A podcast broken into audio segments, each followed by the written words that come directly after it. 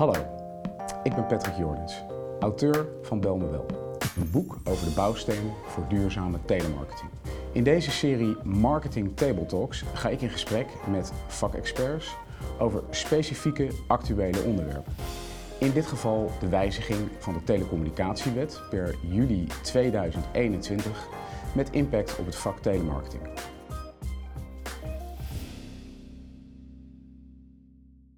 Vandaag spreek ik met Jerry Smit. Jerry is 49 jaar en eigenaar van Kalf.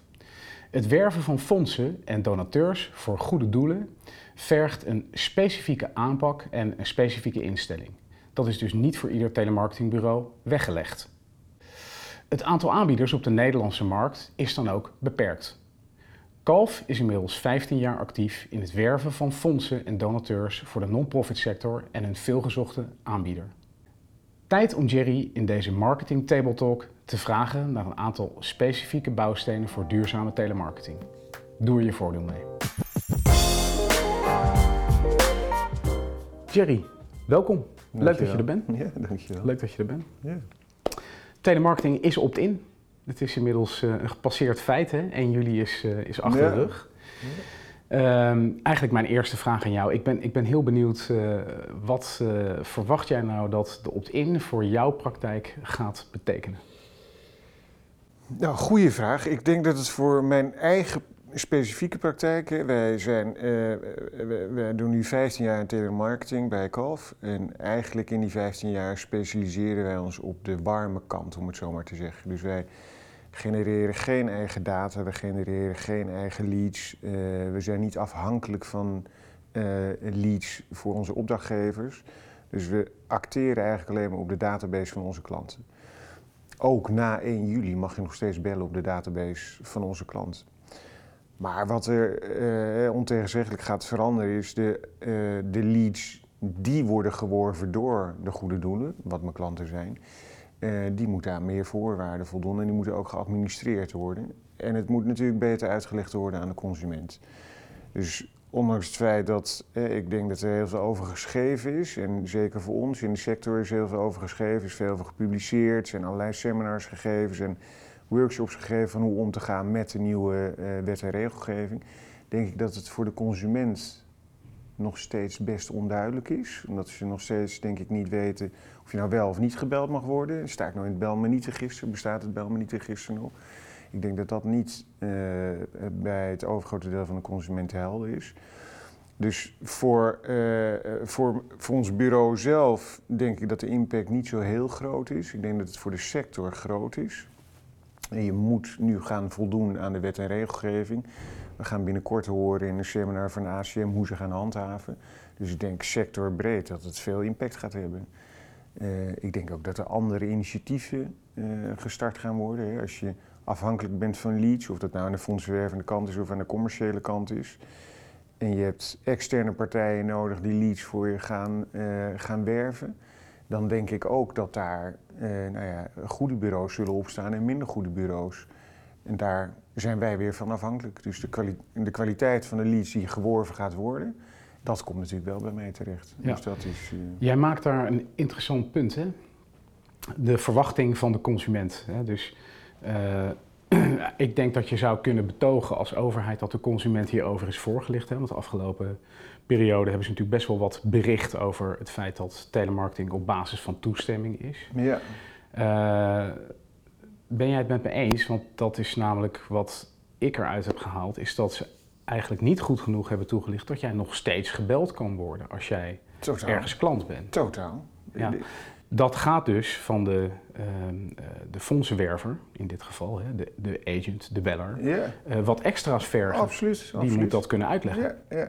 Dus ja, absoluut. Die, nou, twee, twee uh, belangrijke dingen. De één, de consument is op hoofdlijnen voorgelicht. Hè. Het belmenietregister uh, verdwijnt.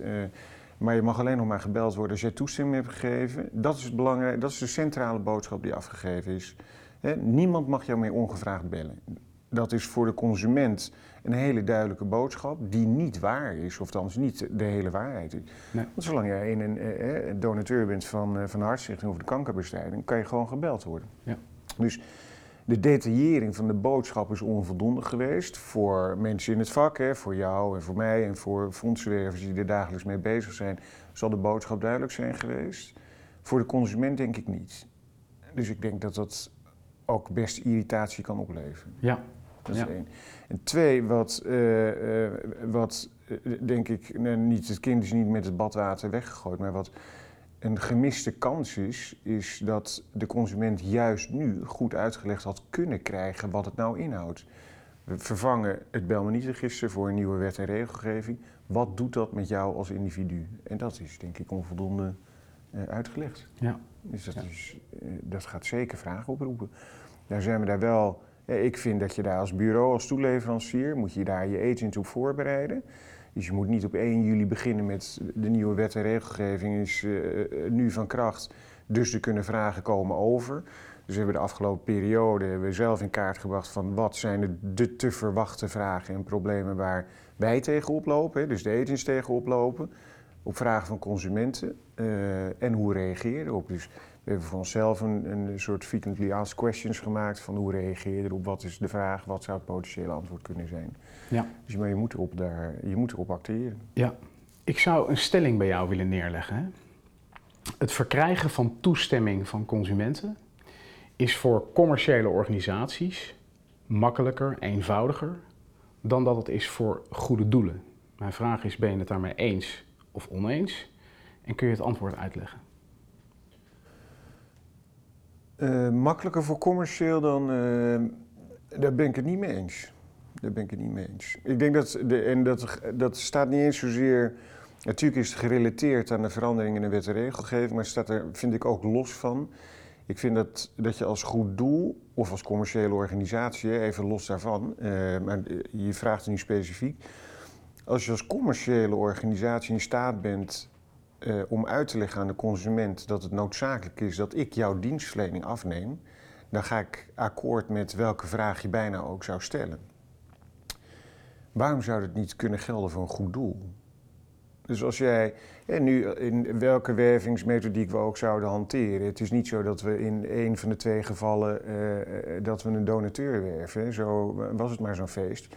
Dus ook nu moeten goede doelen moeten zoeken naar mensen die die eh, een gevoel hebben of een warm gevoel krijgen bij wat jouw organisatie doet. Ja. Dat geldt voor een commerciële organisatie idem dito. Dus de dienstverlening, niet zozeer het product bij de goede doelen dan, maar eh, het, het, het, hetgeen waar jouw organisatie voor staat, waar ik een warm hart voor zou eh, moeten kunnen krijgen, dat is precies hetzelfde als dat je een product verkoopt. Dus als jij in staat bent om je boodschap goed voor het voetlicht te brengen, en in staat bent om een consument te overtuigen van de noodzaak dat jouw organisatie bestaansrecht heeft, dan is dat net zo, denk ik, eenvoudig of net zo ingewikkeld als dat een commerciële partij dat nodig heeft. Ja. En natuurlijk is.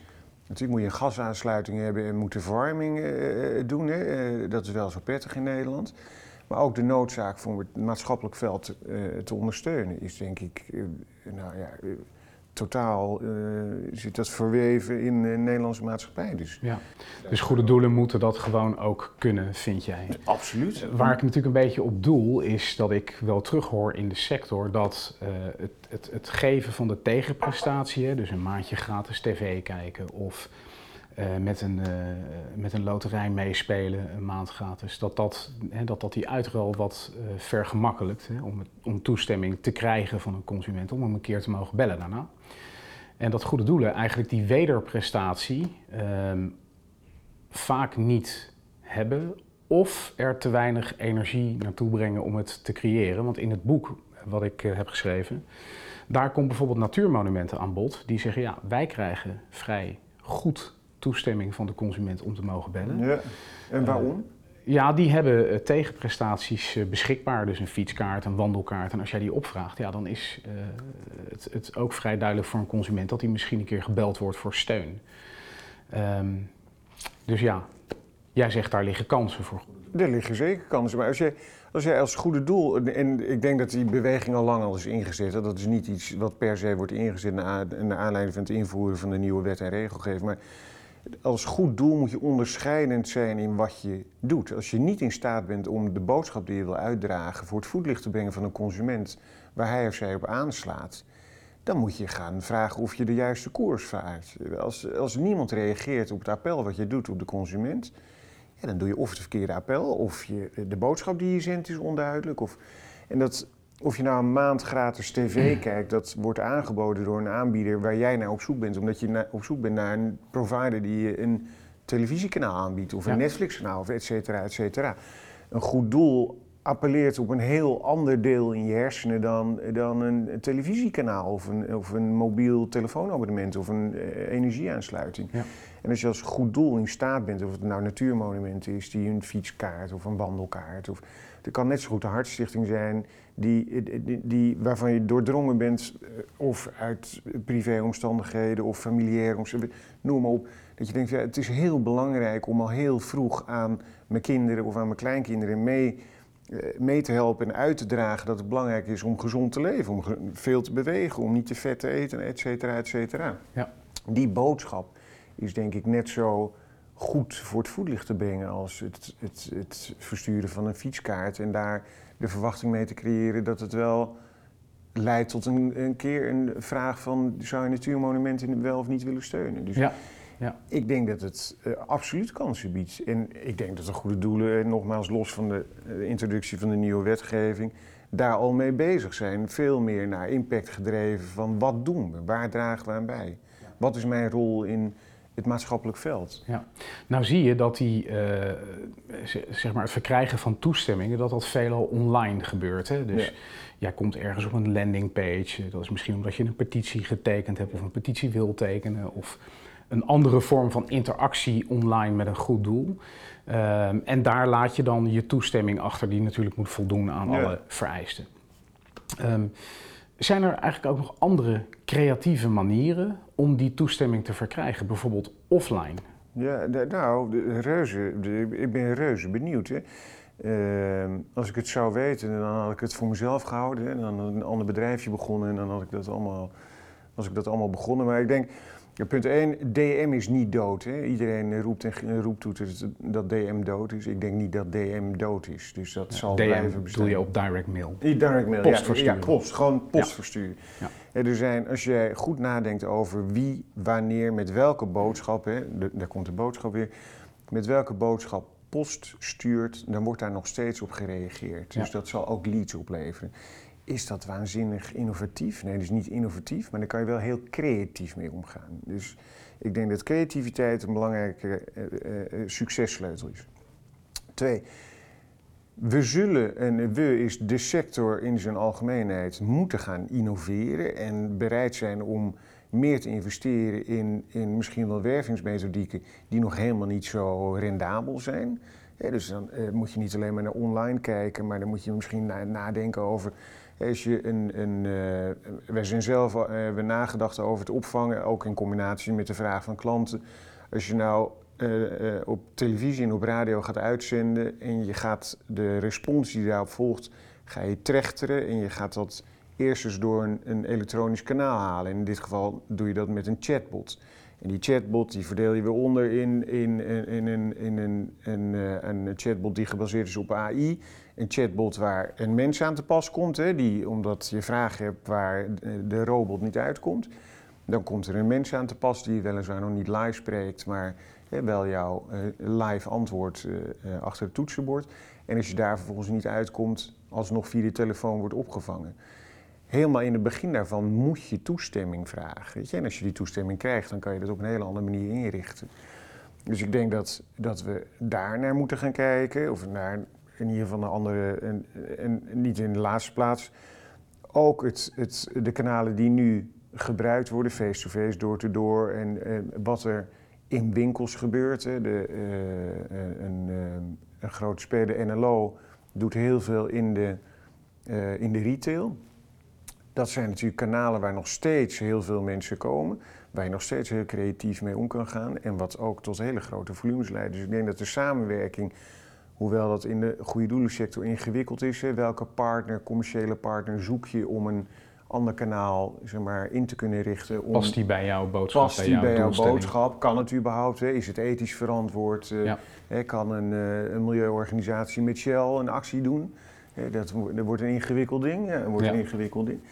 Maar eh, ik denk wel dat we naar die mogelijkheden eh, beter moeten gaan kijken. Want je, je zal op een manier zal je je leads moeten werven. Ja, dat is grappig. Wat jij hier raakt is eigenlijk iets wat ik eh, zie, is dat er verzuiling is in de marketingkanalen. Hè? Dus er is iemand verantwoordelijk voor DM, er is iemand ver- verantwoordelijk voor online, iemand voor telemarketing en iemand voor, ik noem het even, eh, direct eh, sales of direct. Ja. ehm, ik ben even die naam kwijt. Field marketing, laten we het even zo Ja. noemen. Hè? Dus, dus, eh, ehm, en daar wordt weinig samengekeken naar de kansen die de kanalen voor elkaar bieden. Ja, En jij doelt daar net al even op, hè? absoluut. Jij hebt het het over, versterkt elkaar. Ja, Daar over- ben ik van overtuigd. over NLO die, die met, met een retailketen werkt, Ja.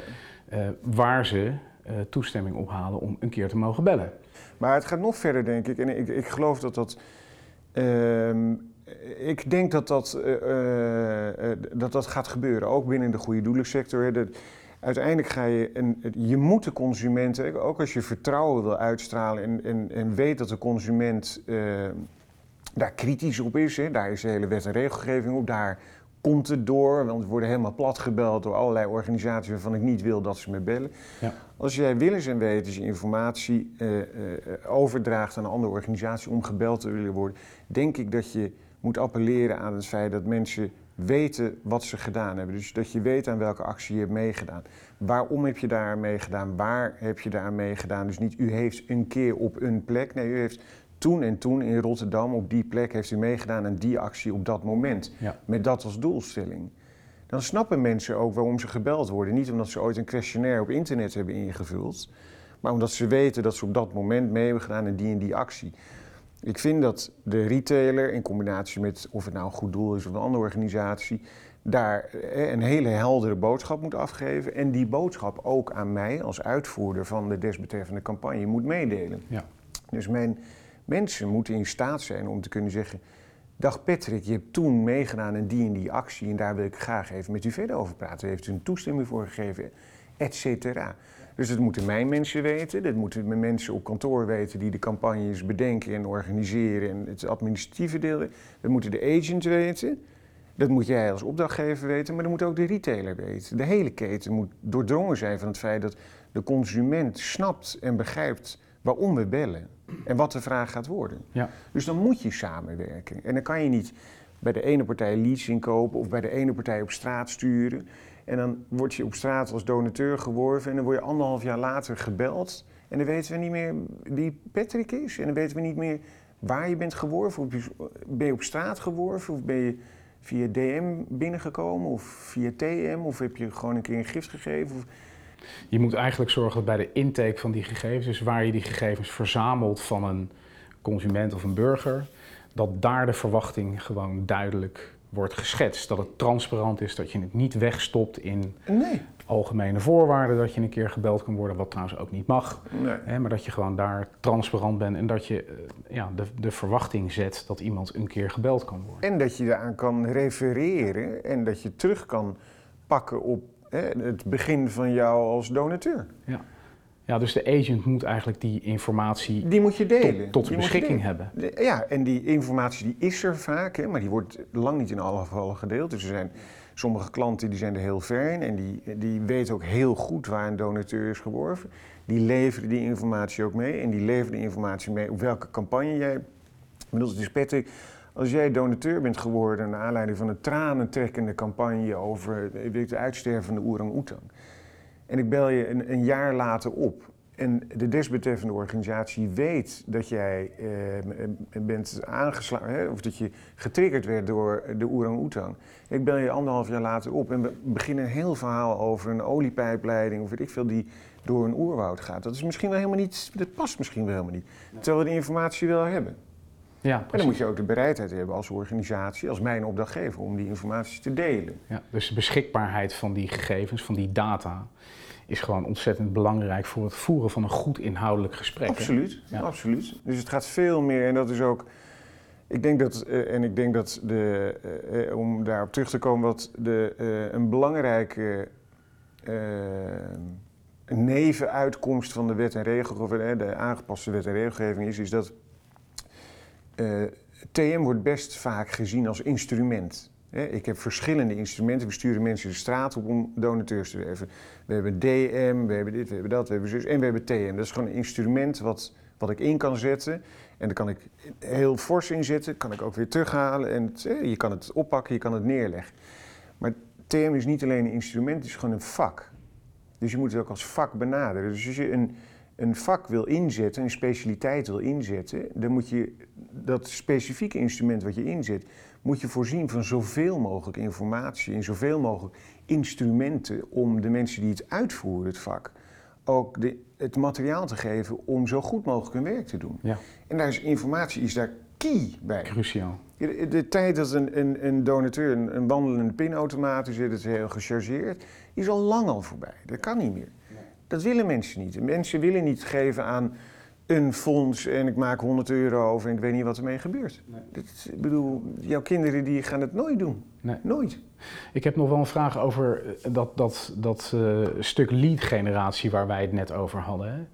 Je gebruikte zelf het woord creativiteit. Het vergt creativiteit van uh, goede doelen ja. om leads te krijgen, toestemmingen te krijgen van consumenten om ze een keer te mogen bellen als je concludeert dat dat telemarketingkanaal zo belangrijk voor ze is, wat het volgens mij gewoon is. Ja. Ehm, ben jij van plan daar een rol in te gaan spelen met jouw organisatie, faciliterend voor je klanten? Nou ja, volmondig ja, dat proberen we al. Daar zijn we de afgelopen 15 jaar, is een van de, dat zijn de leukste dingen om mee bezig te zijn. Om dingen te bedenken waar ik mijn klanten mee kan helpen. En dat doe ik niet alleen, maar dat doen we met z'n allen op kantoor. Dus ik, ik vind dat je als toeleverancier van die, hè, in, in dit geval de goede doelenindustrie, moet je daar een bijdrage aan leveren, wil je je onderscheiden in de sector. Ja. Dus ik denk dat dat zeker een kans is. Alleen het vraagt ook uh, partnerschap natuurlijk van je, van je klanten.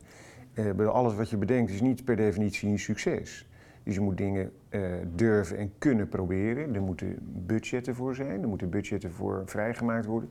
Wat lang niet altijd het geval is. Als je de commerciële sector naast de goede doelensector uh, zet en je kijkt naar wat zijn nou de budgetten om dingen te proberen en nieuw echt gewoon van de gebaande paden af en zet nou eens fors budget in en laat het niet een maand lopen, niet twee maanden, maar laat het eens een half jaar lopen en evalueer eens goed. Kijk eens naar de cijfers wat eruit komt. Ja, dan is de goede doelensector niet te vergelijken met de commerciële sector. En met een reden ook, dat snap ik ook.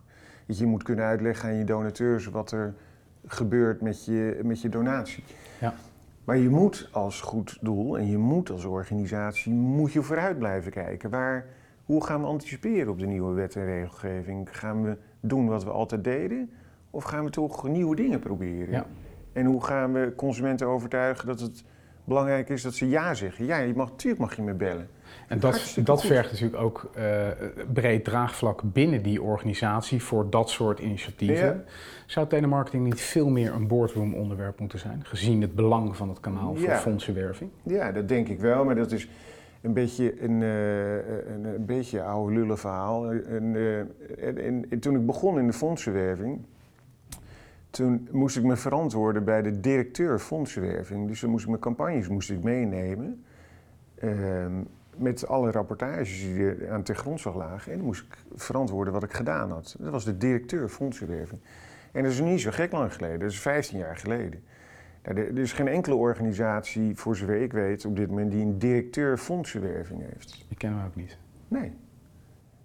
Terwijl als je een fondsenwervende organisatie bent, en natuurlijk, die, die posities worden echt nog wel gevuld en die functies worden echt nog wel, wordt daar invulling aan gegeven. Maar als je een fondswervende organisatie bent, dan zou je best kunnen zeggen, we hebben een directeur fondsenwerving.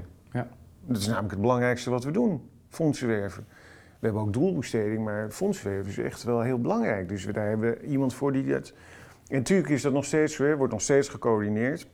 Maar ik zit niet uh, en, en, met mij mijn collega's, die spreek ik ook allemaal. Ik zit niet op dagelijkse basis zit ik bij de directie of het MT aan tafel.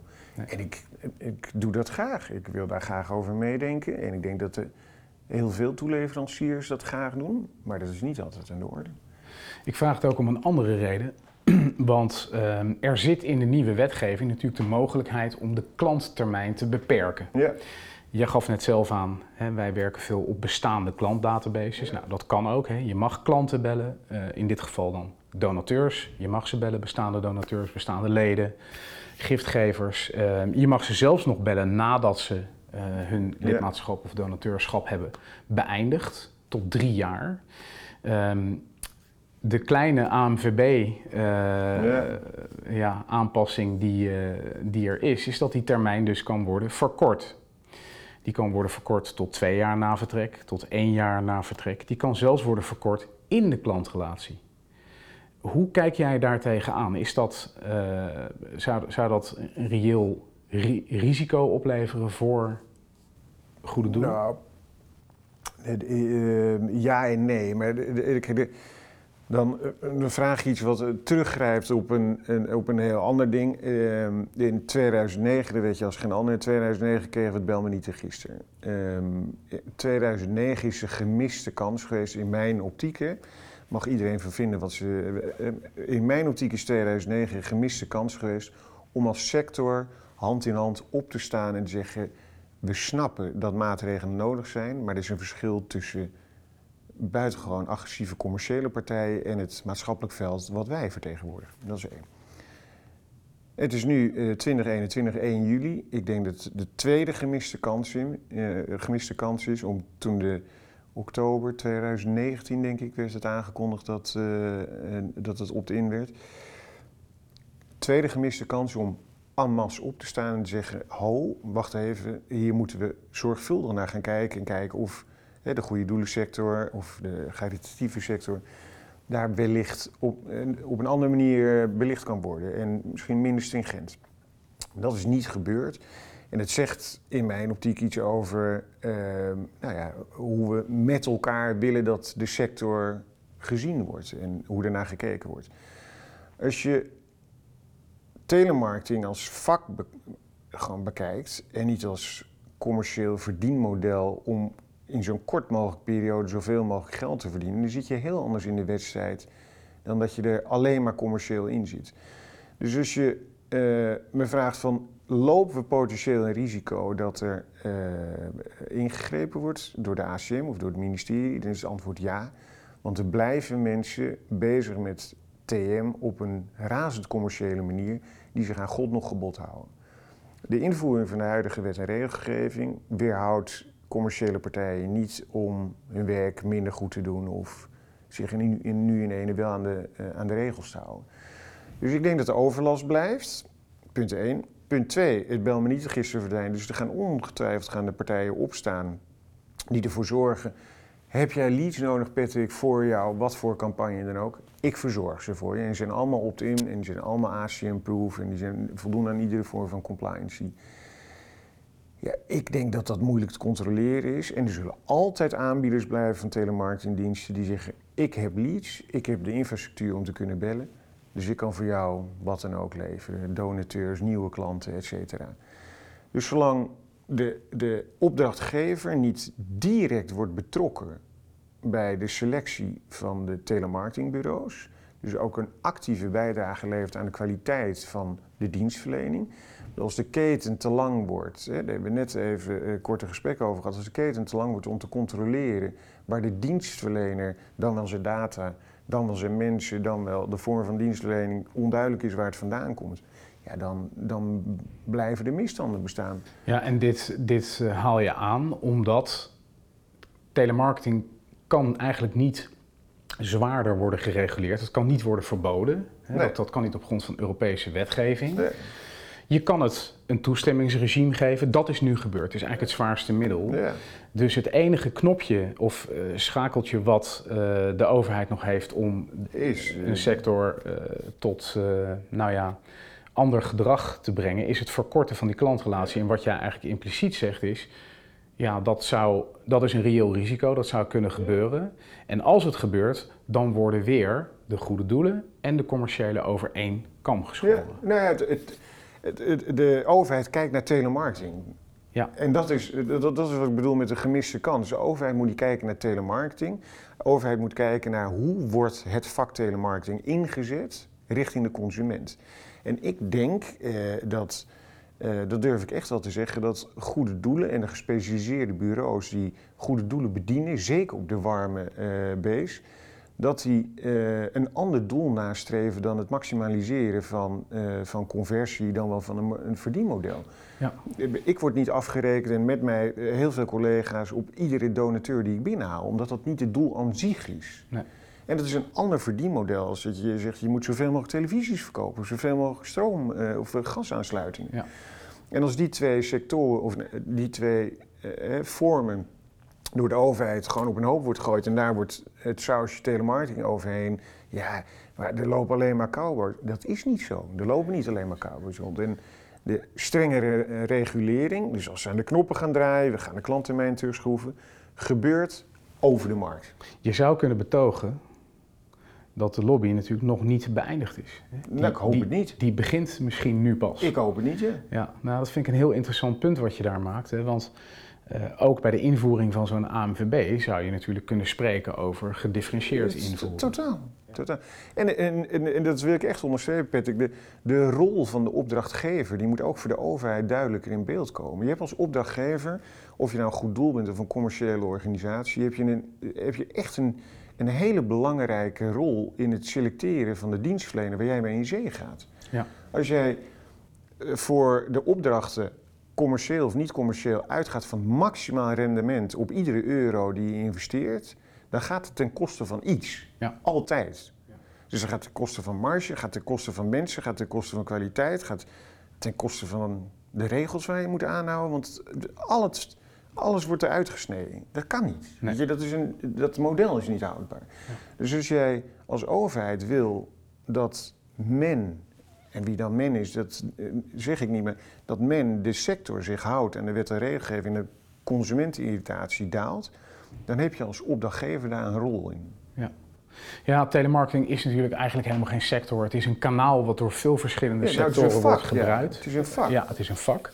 Uh, wat ook impliceert dat je um, ja, als sector voor je eigen belang in dat vak, in dat kanaal moet opkomen. Totaal. Want wat je net zegt, ik denk dat telemarketing een heel belangrijk instrument is voor heel veel organisaties. En niet alleen maar op sales, weet je, niet, het gaat niet alleen maar op verkoop, zeker niet uh, uh, bij mijn klanten. Het gaat ook over een relatie, het gaat ook over informatie die je kan en wil of misschien wel moet overdragen. Ja. Dus het, het instrument, om het zo te noemen, telemarketing, is en blijft denk ik een heel belangrijk instrument. Maar je moet het niet te graddel gaan gooien door het instrument gewoon te disqualificeren als zijn ja, alles wat er met de telefoon gebeurt wekt irritatie. Dat is niet zo. Nee. Dat is niet zo. Nee, nee, nee, dat ben ik helemaal met je eens. Gaat de consument nou echt iets merken van dit opt-in regime? Wordt hij minder vaak ongewenst gebeld? Nou, Wat is jouw denk ik dus niet. Dat denk ik niet. Waarom denk je dat niet? Nou, dat, dat denk ik niet, omdat er één, uh, mensen die uh, nu een relatie hebben met, uh, met of het commercieel of niet commercieel is, die mogen nog steeds gebeld worden. daar hebben we het eerder over gehad. Dat is één. Twee, er ontstaat ook weer een gat in de markt. Het bel me niet register is verdwenen. Dus daar kunnen we niet meer refereren en ook niet uh, gebruik van maken.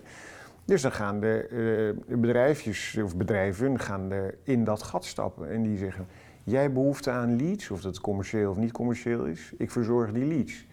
Ja. En wat er in Duitsland gebeurt, dat, daar, daar, zitten we natuurlijk al, kunnen we naar kijken is dat de irritatie niet is afgenomen, maar is toegenomen. Omdat er mensen instappen die eh, www.winvoor100euroboodschappen.nl bij zo spreken. En die kijken niet naar de algemene voorwaarden en die, die lezen dat verder niet. Dat is ook waar de Consumentenbond voor waarschuwt. Ja, hoe expliciet je het misschien ook maakt, hè, met vinkjes, telefoon met nog een keer accorderen.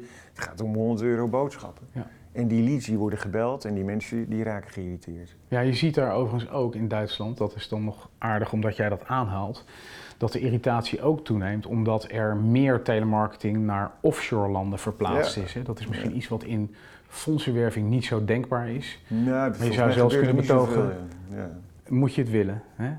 voor goede doelen? Nou ja, het verplaatsen naar offshore betekent dat de marges te klein worden om er hiervan te leven. Ik moet er ook van leven. Absoluut.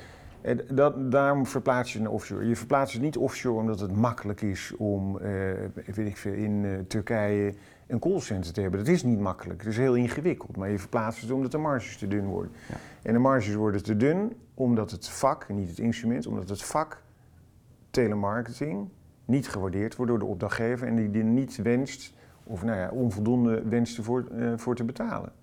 Dan verplaats je het offshore, denk ik, anders heb je geen, geen reden. Dus het, het offshore verplaatsen betekent dat eh, er verder in gesneden wordt en het komt de kwaliteit nooit ten goede. Nee. Dat geloof ik niet. Interessante inzichten, Jerry. Ik heb een laatste vraag voor jou. Heb jij ehm, tips voor de markt? Hè? Dus het nieuwe opt-in regime is, eh, is eh, nu actief. Ehm, wat zou jij als les kunnen meegeven aan de markt? Wat eh, zou je kunnen meegeven aan de adverterende organisaties, hè, de goede doelen en commerciële adverteerders en de uitvoerende partijen? Ja. Ehm, nou, het, het, het is een combinatie van antwoorden. Eén, het, het belangrijke, wat ik al eerder meerdere malen heb aangestipt, eh, beschouw telemarketing, je mag het een sector noemen, maar beschouw telemarketing als een vak, niet alleen als een instrument. Dus eh, ik vind dat iedereen dat goed in zijn oren moet knopen.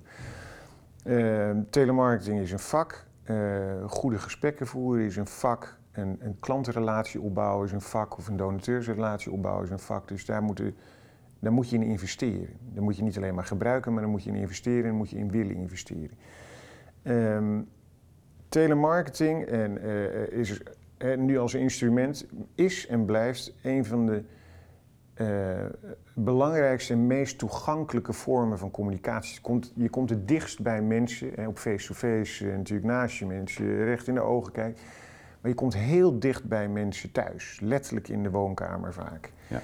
Dat is een hele belangrijke manier van communiceren. Dus als je ervan afhankelijk bent en als je daar je voordelen uit kan halen in de, in de zin van het informeren van je donateurs, het voor het voetlicht brengen van de campagnes die je aan het doen bent, dan denk ik dat je er heel zuinig op moet zijn.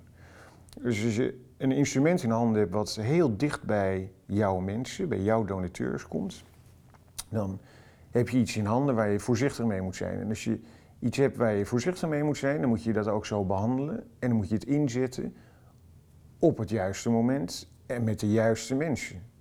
En dan moet je niet alleen maar kijken naar wat het kost, maar dan moet je ook kijken wat het opbrengt. Ja.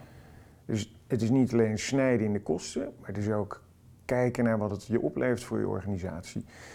En de, de telemarketing is de afgelopen 15 jaar enorm veranderd. Dus de enorme professionaliseringsslag is er eh, nog steeds gaande. En ik denk dat we dat moeten blijven doen. De wet en regelgeving die nu is ingevoerd, levert denk ik een bijdrage aan het verder professionaliseren van het kanaal, gewoon van het instrument telemarketing. En het komt niet alleen vanuit de sector, vanuit mij als opdrachtnemer, als leverancier van de dienst, maar ook vanuit de opdrachtgever.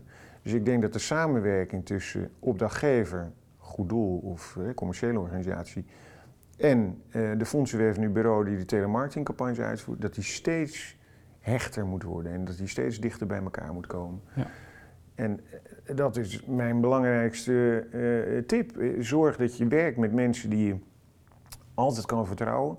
Die altijd transparant zijn over wat ze doen, met wie ze werken. Die ook eerlijk zijn over de dingen die fout gaan. En bij mij gaat er ook, eh, gaan er ook dingen niet goed. Maar je moet zorgen dat je daar altijd open over kan communiceren met je opdrachtgever. Dat je niks hoeft te verbergen. En dan denk ik dat je dit instrument nog heel lang op een hele goede manier kan in blijven zitten. Nou, dat lijken me hele waardevolle tips voor de sector. Daar sluiten we vandaag mee af. Ik wil jou hartelijk bedanken voor je bijdrage.